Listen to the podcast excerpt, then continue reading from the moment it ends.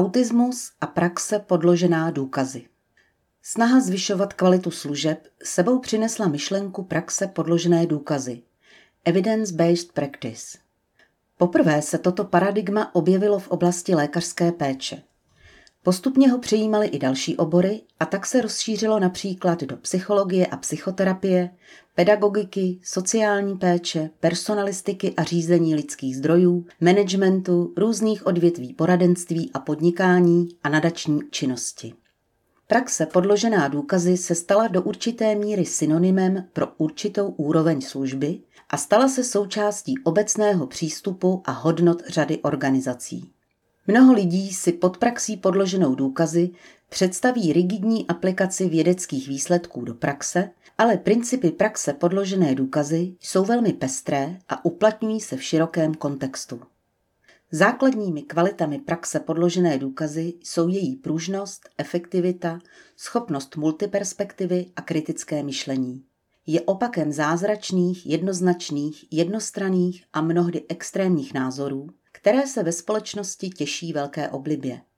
Jsou oblíbené pro svou jednoduchost a obvykle proklamovanou univerzalitu.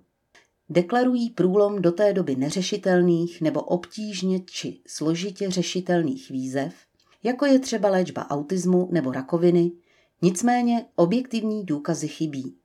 Praxe podložená důkazy propojuje výsledky výzkumu s odborností a zkušeností profesionálů a zároveň zohledňuje i kontext.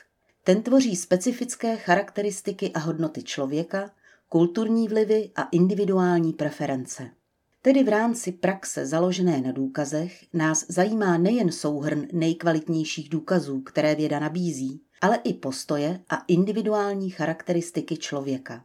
Co odmítá, co mu osobně nevyhovuje, z čeho má strach a co upřednostňuje. Výzkum a jeho aplikace do praxe. Lidé jsou zvídaví a popravdě pátrají od nepaměti. Zájem a výzkum na poli problematiky autismu raketově roste, každoročně jsou publikovány na téma autismu tisíce článků. Vyznat se v informacích, které přináší, Kvalitně porovnávat data a interpretovat je pro aplikaci do praxe nicméně vyžaduje metodologickou gramotnost, která není samozřejmostí ani pro absolventy univerzit. Ne každý výzkum přináší hodnotná data. Rozdíly v metodologické kvalitě a časopisech, které výzkumy publikují, mohou být obrovské. Stává se, že bývají zveřejněny často zcela protichůdné výsledky. Tvrzení, že určitá intervence je na důkazech založená, protože jeden výzkum prokázal její účinnost, není správné. Vyznat se často v zcela protichůdných výsledcích pomáhají přehledové studie. Nedostatek dlouhodobých výzkumů. Nezávislé audity si objednávají často sami vědci, aby v průběhu realizace výzkumu kontrolovali jejich metodologické a etické postupy. Dobrou zprávou je, že v poslední době se zvyšuje počet srovnávacích studií sociálně-psychologických intervencí. Co ale chybí, jsou dlouhodobé výzkumy, jejichž výsledky jsou pro zkoumání efektivity intervencí stěžejní. Je líbivé vědět, že dítě se zlepšilo intenzivním nácvikem v určitých parametrech v trvání týdnů a měsíců, ale potřebujeme také znát, jestli tento efekt přetrvává v pozdějších letech či zda při porovnání s ostatními vrstevníky, kteří intervenci nepodstoupili, zaniká. Existují databáze výsledků všech uveřejněných studií a odborných časopisů, kde lze výzkumy porovnávat podle různých kritérií. Výsledkem mezioborové a komplexní práce je existence doporučených postupů, vodítek, zlatých standardů. Kritické myšlení. Kritické myšlení, přemýšlení v souvislostech, reflexe, sebereflexe a pátrání po nových informacích, korekce chyb a rozvíjení postupů je nutnou součástí praxe založené na důkazech. Chybují odborníci, nesprávné mohou být výsledky studií, metodologie, postupy, mysl všech lidí podléhá zkreslením. Věda samotná ale chybovat nedokáže. Bez trpělivé a strukturované vědecké práce kritického myšlení a správně vyhodnocených a interpretovaných statistických dat bychom nevěděli, jak se můžeme posouvat dopředu, jak můžeme zlepšovat svou práci.